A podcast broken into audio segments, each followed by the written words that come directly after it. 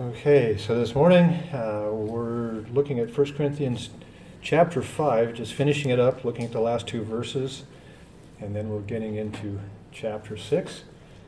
And so let's open with a word of prayer.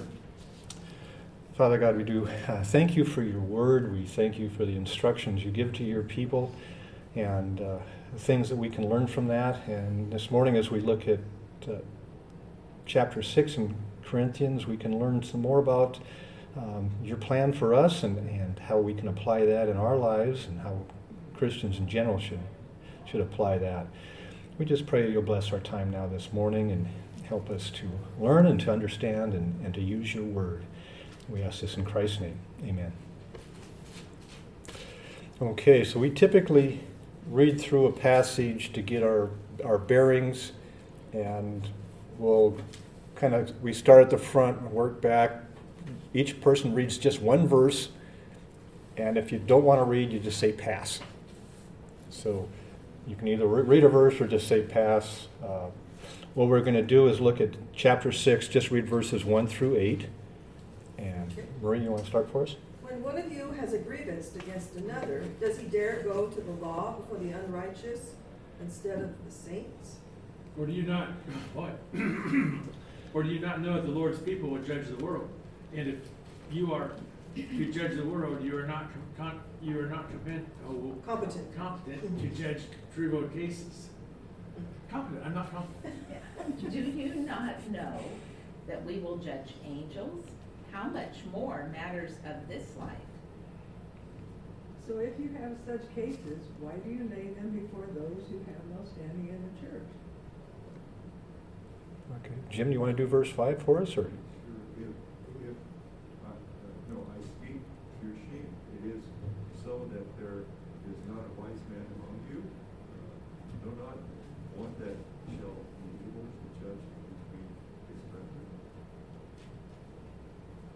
Verse, verse 6 or pass?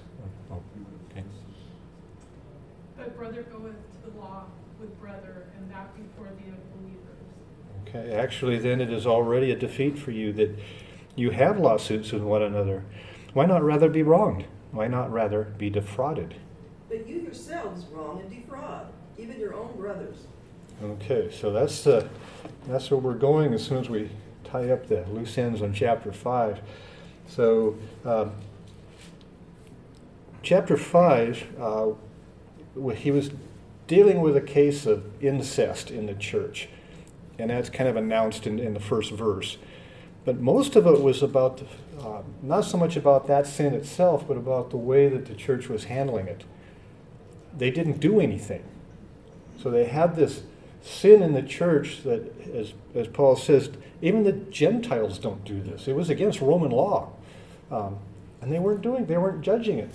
And so Paul is writing from Ephesus, and so he says, I'm, I'm going to judge it from here, just like as if I was there in Corinth with you, that this person has to be put out of the church. He has to be excommunicated in order that uh, this discipline will cause him to repent and return to the church fellowship.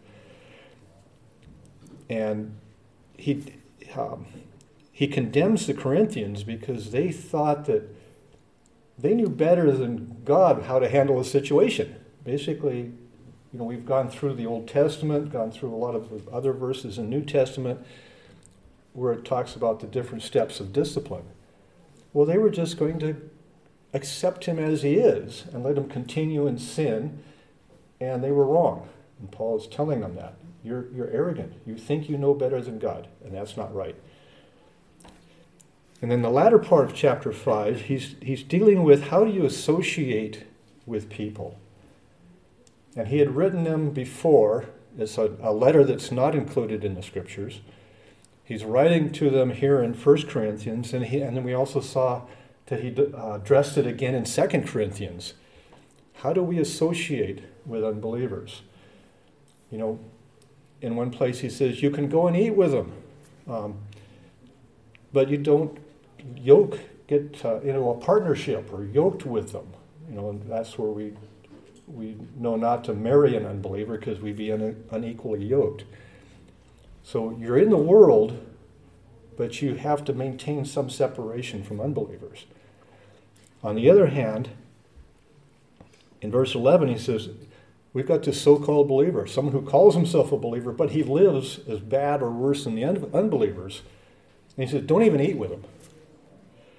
Um, and that compares with the passage we read that, you know, if an unbeliever asks you to come eat with them, go and eat with them.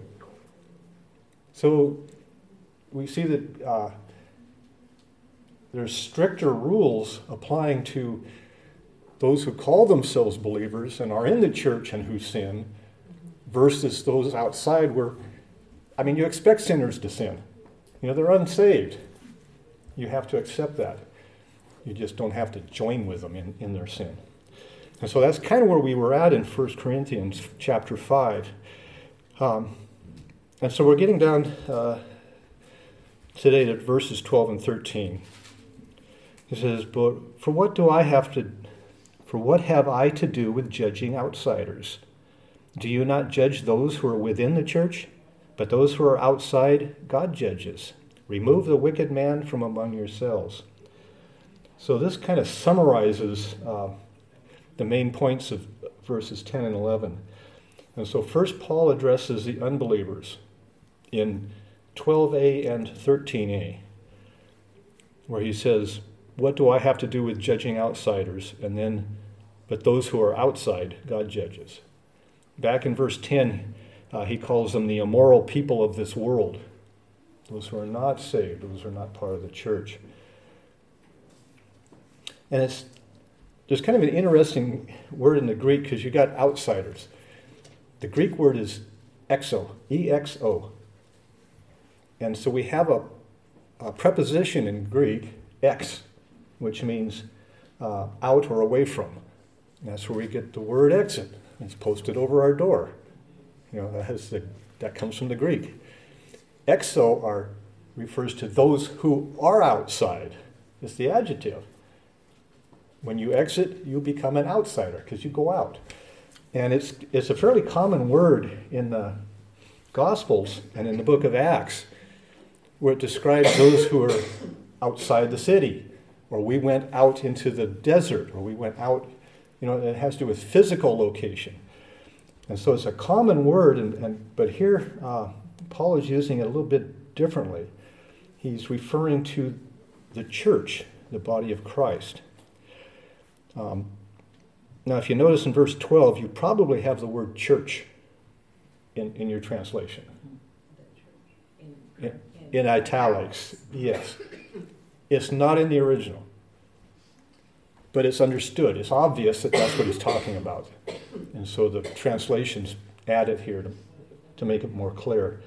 Um, but it's talking about those who are outside. And Paul uses it uh, to describe a person's uh, spiritual position. Typically, it's used of a physical position. Here, Paul uses it in their spiritual position.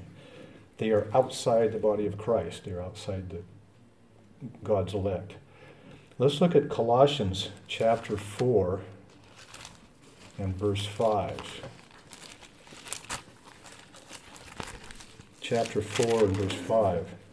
If someone would like to read that verse for us, Colossians 4 5. Walk in wisdom toward outsiders, making the best use of the time. Okay, so here Paul is using it in the same, same sense. The outsiders, those who are outside the body of Christ. And he's talking about how we ought to behave so that we have a good witness toward them.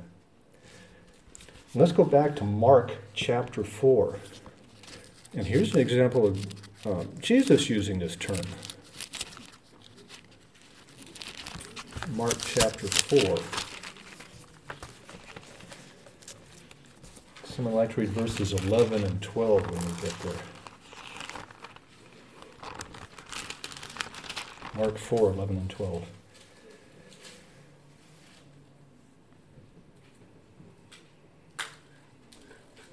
Eleven to what, Darrell? Sorry. 11 and 12. And he said to them, To you has been given the secret of the kingdom of God.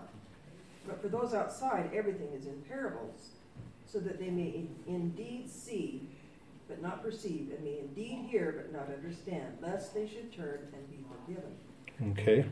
In verse 10, it says, his followers and, and the 12 began asking him. So Jesus says he's got his followers, but then he's got those who are on the outside, those who are not really following him. They get parables so that they really don't understand.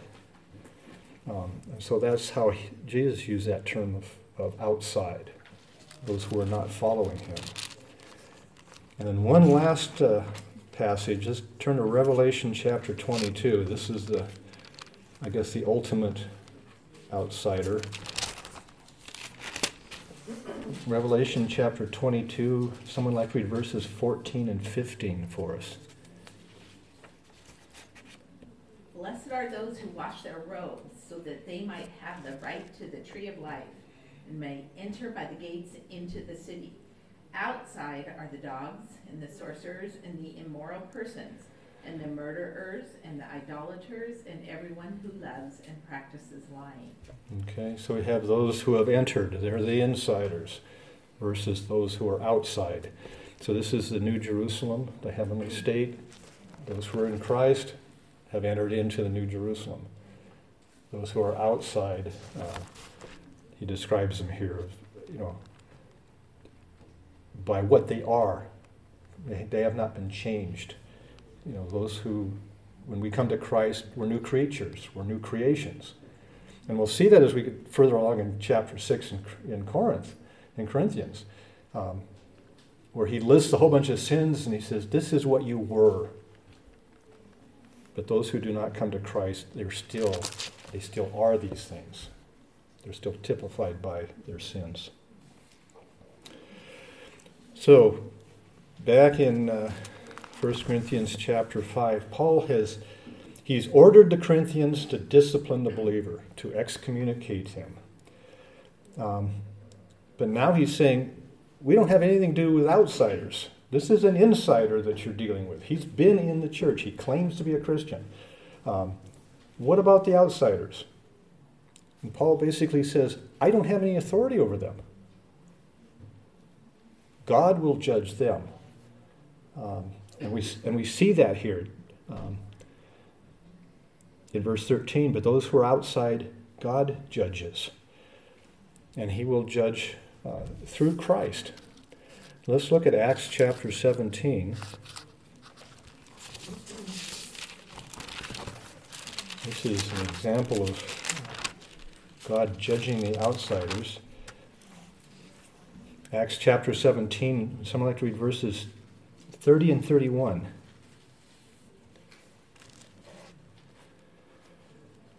In the past, God overlooked such ignorance, but now he commands all people everywhere to repent. For he has sent a day when he will judge. He had set a day when he will judge the world with justice, justice by the man he has appointed. He has given proof of this to everyone by raising him from the dead. Okay, so this is uh, Paul in, in Corinth at the Areopagus talking to all the philosophers and telling them about God, and, and he gets to this point where he's in verse 31 about God judging the world, and it's through the man that he has resurrected as Christ. So the judgment of God upon uh, the world will be through Jesus Christ. And um, we see that again. Let's turn to Romans chapter 2. Romans 2, verse 16. Someone like to read that for us.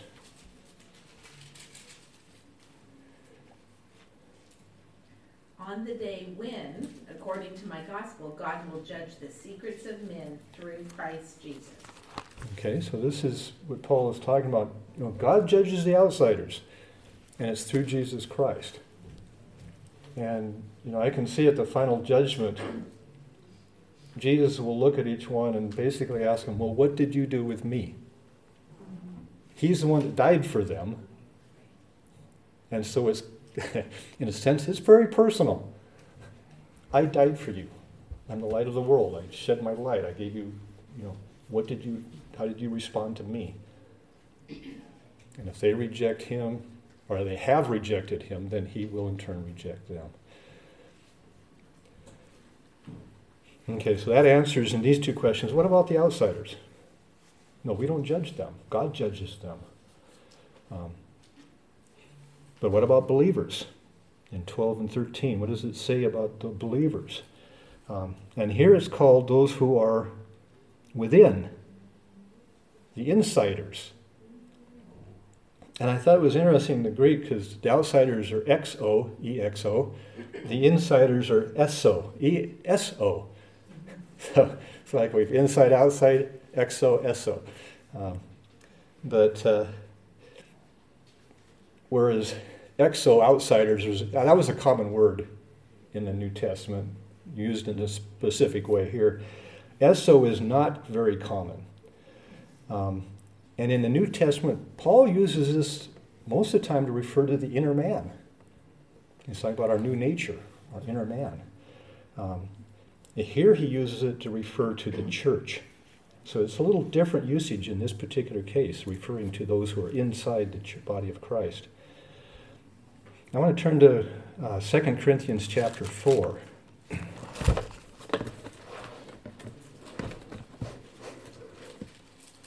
2 Corinthians chapter 4. Someone like to read verse 16 for us. So we do not lose heart. Though our outer self is wasting away, our inner self is being renewed day by day. Okay. We have both words here. Our outer self is wasting away, our inner man is being renewed. So there's outer and inner. So Paul is telling the believers at Corinth that they are to judge those inside the church, you know, according to Christ's standard of righteousness. And apparently they were avoiding any form of judgment at all. And even when church discipline was required, they were not doing it. Um, they were too accepting. You know, um, we're supposed to be patient and long suffering, but you get to a certain point and God requires some discipline in, in the lives of believers. Um, and then finally, at the end of verse 13, um, Paul uses an Old Testament passage to justify his order that they uh, excommunicate this person. And it says, Remove the wicked man from among yourselves. So that's a pretty blunt statement. That comes from Deuteronomy Let's look back at Deuteronomy chapter 13. So, under the law, when uh, Jews violated the Mosaic law, they would be put out from amongst them, themselves, as it says there. so, let's look at uh, Deuteronomy chapter 13. Someone like to read verse 5 for us.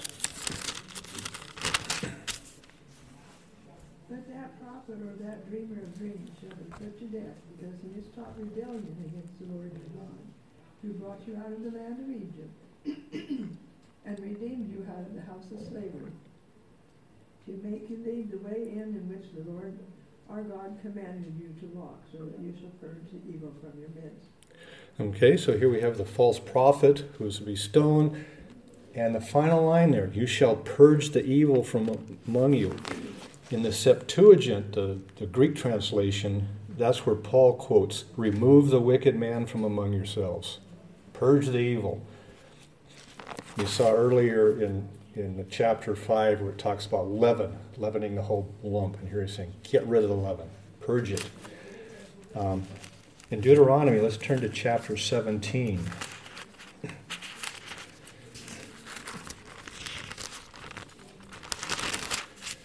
Okay. If you look at verse 7, the last sentence so you shall purge the evil from your midst. And then down at verse 12, the last sentence thus you shall purge the evil from Israel. So we have that over and over again through the law. That when someone's violating the law, God says, put them outside um, the congregation, you purge the evil. And that's what Paul is quoting here at the very end of chapter 5 in, in 1 Corinthians. Get rid of that evil that's among you. It's a bad influence, uh, should not be there. Okay, so now we can start chapter 6. Um, and there's a there's kind of a continuing uh, topic here. It has to do with judging. So they've got someone who is committing a, a sin of incest, absolutely wrong, and they don't judge him. Now in chapter 6, the problem is they've got these like disputes between believers in the church. Well, they don't judge that either. They go to the civil courts, the secular courts. So it's again, the church is not doing its job correctly in judging the believers within its midst. So let's look at verse 1 in chapter 6. Does any of you, when he has a case against his neighbor, dare to go to law before the unrighteous and not before the saints? And so this is kind of, it shows Paul's exasperation with them. Um, we had a little bit of that in chapter 5, verse 1, where he introduces that issue. He says, It's actually reported there's immorality among you. Uh, and immorality of such a kind as does not even exist among the Gentiles. How bad can you guys get? and so here he's doing it again. He's, the first word in the Greek is the word dare. And in the, in the Greek, that's a place of emphasis. So Paul is saying, How dare you? Um, how dare you do something so inappropriate for Christians? And what are they doing? They have two believers, they have a dispute, and it's probably over property or money or business, something like that. This is more like a civil dispute. It's not a, it's not a murder case, you know, a criminal case. It's a civil case. Um, and so they go to a secular court for judgment. Um, now, in our translations, there's a little bit different. I, I have a New American Standard. It says, has a case against his neighbor. Um, I know Revised Standard says case against his brother. The word is just another. You got a case against another. Very generic word. It's assumed to be a Christian It's from the context. We assume it to be a Christian. And again, um, some of the translations kind of try to tell you that. But the word is just another. Let's go to 1 Corinthians chapter 12. This is a chapter on spiritual gifts. But someone like to read verses 8 through 10 for us.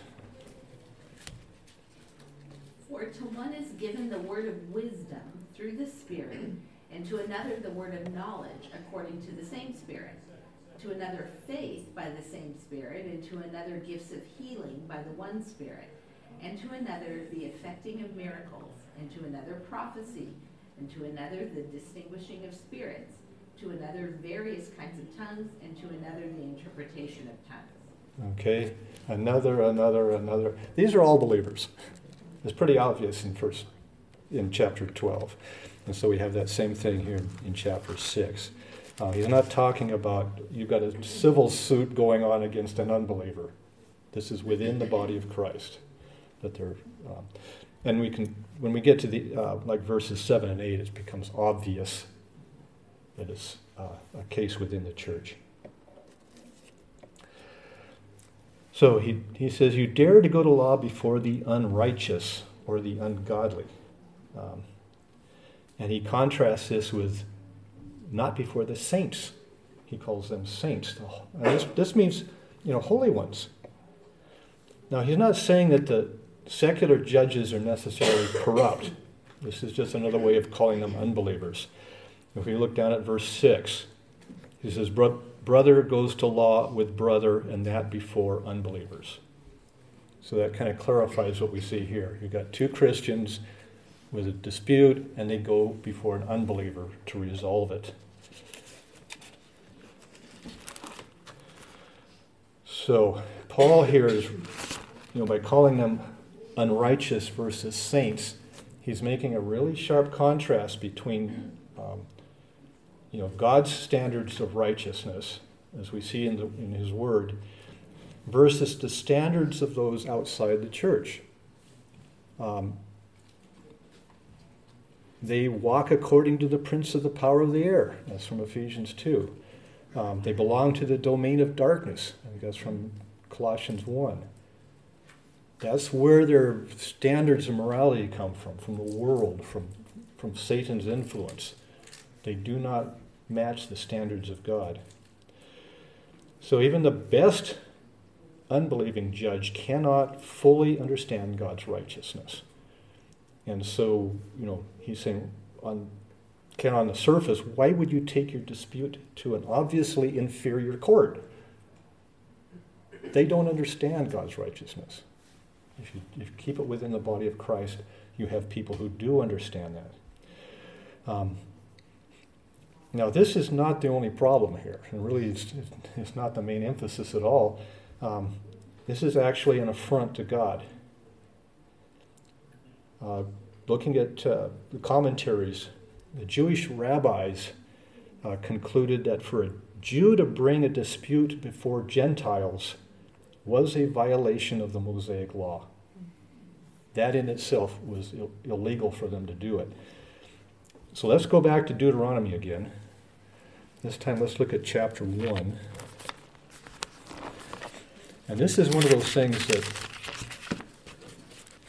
is not stated, you know, as, as a rule of law, do not go to uh, unbelievers. Um, but it's, it's kind of deduced from that. Deuteronomy chapter 1, would someone like to read verses 16 through 18 for us?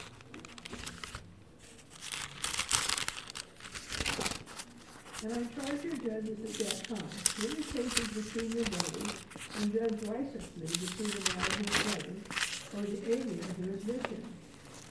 You shall not be partial in judgment, you shall hear the small and the great alike. You shall not be intimidated by anyone, for the judgment is God's. And the case, and the case that is too hard for you, you shall bring to me, and I will hear it. And I commanded you at that time all the things that you should do. Okay. So here Paul is, Paul, Moses. Let's go back a few millennia. Um, Moses is telling the Jews, you know, we set up a judicial system. This is a command I've got from God to set up this judicial system, and you should use it. Um, you know, it doesn't specifically say if you go outside that you're sinning against it, but I think it's, uh, you know, he's basically saying, I, you know, I commanded you that you do these things. And so um, the rabbis uh, basically taught that, you know, t- taking a civil suit between Jews to the Gentile courts was uh, immoral, uh, a violation of the law. And that's one of the things that you'll see with the, when the Romans were ruling over Israel, they basically allowed the Jews to maintain their own legal system. And they had all the rights of, uh, of a legal system. They could uh, inflict just about any uh, punishment they wanted except death. And that's why the Pharisees took Christ before Pilate, because they could not, uh, that was the limit of their authority. They could not uh, put him to death. They had to get Pilate to do that.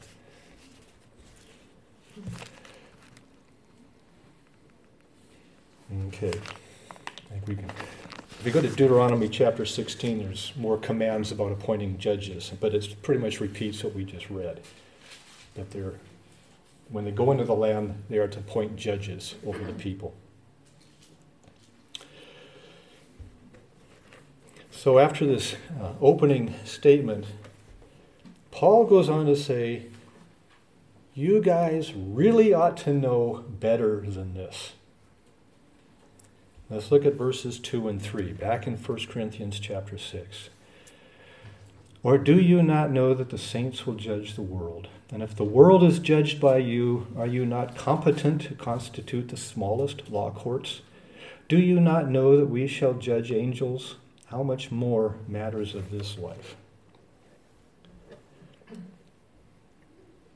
So, Paul is telling them what they ought to know and that they ought to use that as the basis for their decisions and their actions. Verses 2 and 3 both begin with the phrase, Do you not know? We had that phrase back in chapter 3, verse 16. Let's just turn back and look at that. Chapter 3, verse 16. This is the first place we saw it. Someone like to read that for us. Do you not know that you are God's temple and that God's Spirit dwells in you? Okay. He said, You ought to know these things. Um, at that time, you know, from looking at the commentaries, we saw that, that phrase is used 10 times in this book. 10 times. Uh, it's used again in chapter 5, verse 6. Your boasting is not good. Do you not know that a little leaven leavens a whole lump of dough? Paul had taught them these things. He knew he taught them. Um, and he expects them to use what he had taught them in their daily lives to guide them. So either, either they've forgotten what he had said, possibly they did not understand what he had said, or as it seems to be more likely, they just deliberately ignored his teaching because they thought they knew better. And that's why we see the claim of, he call, tells them that they're arrogant because they thought they knew better than Paul. They were rejecting his teaching. So, what are the two things here he says that they ought to know? First, do you not know that the saints will judge the world? So we, you know, this is really the most explicit statement of this that we have in Scripture, um, but it's indirectly stated in other places. We read in Acts chapter 17 from the Areopagus where Jesus is going to judge the world. So this is part of ruling over the world. The ruler is the judge. Um, let's go to Revelation chapter 3. Revelation chapter 3. The governments in those days, they did not have three branches of government. they had a king, and he was sovereign. He made up the laws, he judged the laws, he did as he pleased. So when Christ returns, that is the way he's going to run the earth. Yes. Israel before a king had judges. Right. right? They had judges. More the model God would have wanted. Yeah. yeah. Um, Revelation 3, someone like to read verse 21 for us. He who overcomes, I will grant to him to sit down with me on my throne, as I also overcame and sat down with my Father on his throne. Okay. So here Jesus is talking about in this eternal state or, or millennial state that we will sit with him on his throne. We will share his judgment and uh, his rulership here. Let's look back, uh, just chapter 2. I'm going to read verses 26 and 27. Chapter 2 of Revelation. Revelation, yeah, we're, we're still in Revelation here. The one who conquers and who keeps my works until the end, to him I will give authority over the nations and he will rule them with, an, with a rod of iron, as when earthen pots are broken in pieces, even as I myself have received authority from my Father. Okay, so again, he's talking to this. This is a church in Thyatira. If you overcome, you will also rule with me. And in both cases, he says, as I received authority from my Father. So he's saying we have it, will have as much authority in, in that millennial period as Christ has from the Father to rule. okay, uh, let's go to chapter 20. Verse, chapter 20 and verse 4. So I'm going to read that for us.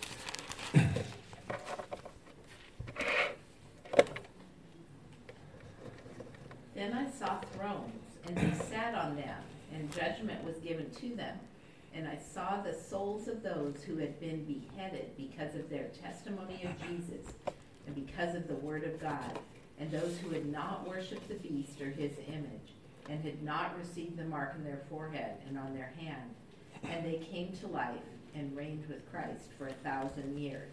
Okay, so this is specifically addressing martyrs out of the Great Tribulational period. They will reign with Christ during the millennium.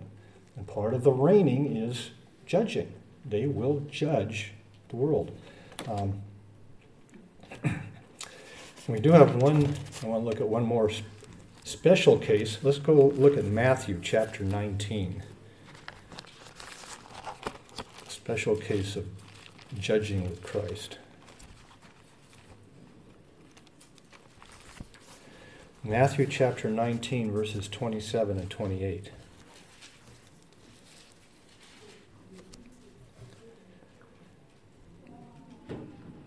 Then Peter said in reply, See, we have left everything and followed you.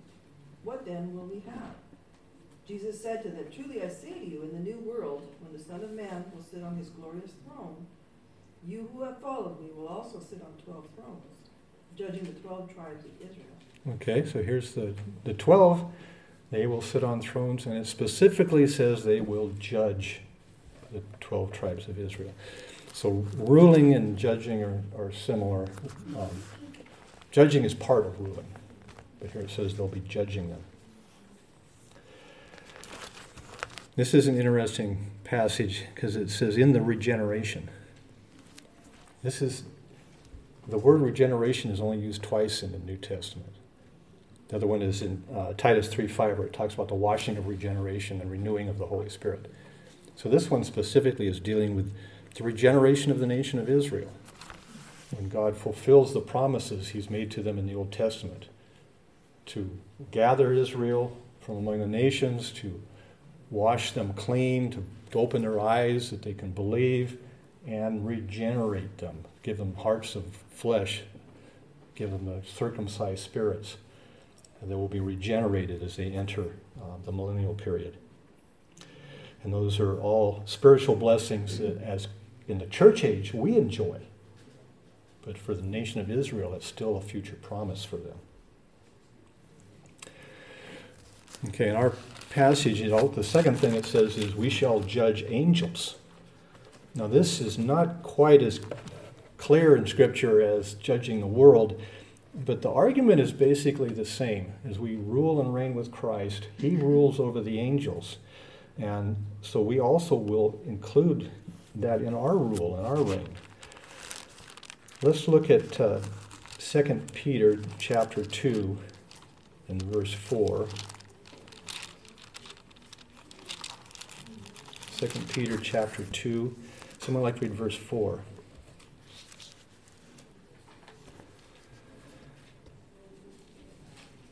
For if God spared not the angels that sinned, but cast them down to hell, and delivered them uh, into chains of darkness, to be reserved unto judgment. Okay. So this is an example of God through Christ again. He's judging the angels. And in this case, this looking at the context, he's referring back to the, the sons of God in Genesis 6 who intermarried with the uh, daughters of men. We have the same thing in, in Jude, verse 6, uh, where Jude basically is, is his, uh, kind of duplicates this. You want to look at that. Jude, and verse 6, someone like to read that for us. And angels who did not keep their own domain, but abandoned their proper abode, he has kept in eternal bonds under darkness for the judgment of the great day. Okay, so this is the same event and the same judgment of angels by Christ, by God through Christ. Um, in uh, Revelation chapter 20, verse 10, it talks about Satan being cast into the lake of fire, the final judgment for him. Um,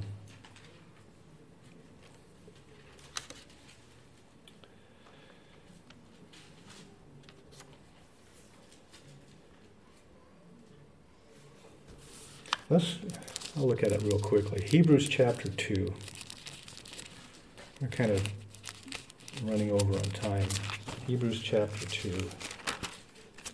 In verses 5 through 10. For he did not subject the angels, the world to come, concerning which we are speaking, but he has testified somewhere saying, What is man that thou rememberest him, or the Son of Man that thou art concerned with him? Thou hast made him a little while lower than angels. Thou hast crowned him with glory and honor, and hast appointed him over the works of thy hands. Thou hast put all things un, in subjection under his feet. For in subjecting all things to him, he left nothing that is not subjected to him. But now we do not yet see all things subjected to him. But we do see him who has been made for a little while lower than the angels, namely Jesus, because of the suffering of death, crowned with glory and honor, that by the grace of God he might taste death for everyone. For it was fitting for him, for whom are all things, and through whom are all things, and bringing many sons to glory, to, for, to perfect the author of their salvation through sufferings. So this is applied, this is Psalm 8 applied to Jesus, where he will rule uh, over the angels, and this includes the millennial period. So in that period, we will co reign with Christ as Christ judges the world and judges angels. We will also share that rulership. Okay, so we're halfway through these verses and we're out of time, so we need to close. Joe, you want to close for us? Sure. Dear Lord, we do thank you for the opportunity to be able to come and to look to your word. Not every, not all Christians in this world have the opportunity. We're glad we do. Pray that it'll be something that we will can keep that position. Let us as Christians speak up so that the position will be, be made clear that that's what we want. And let us be um, bold in our approaches to those we approach.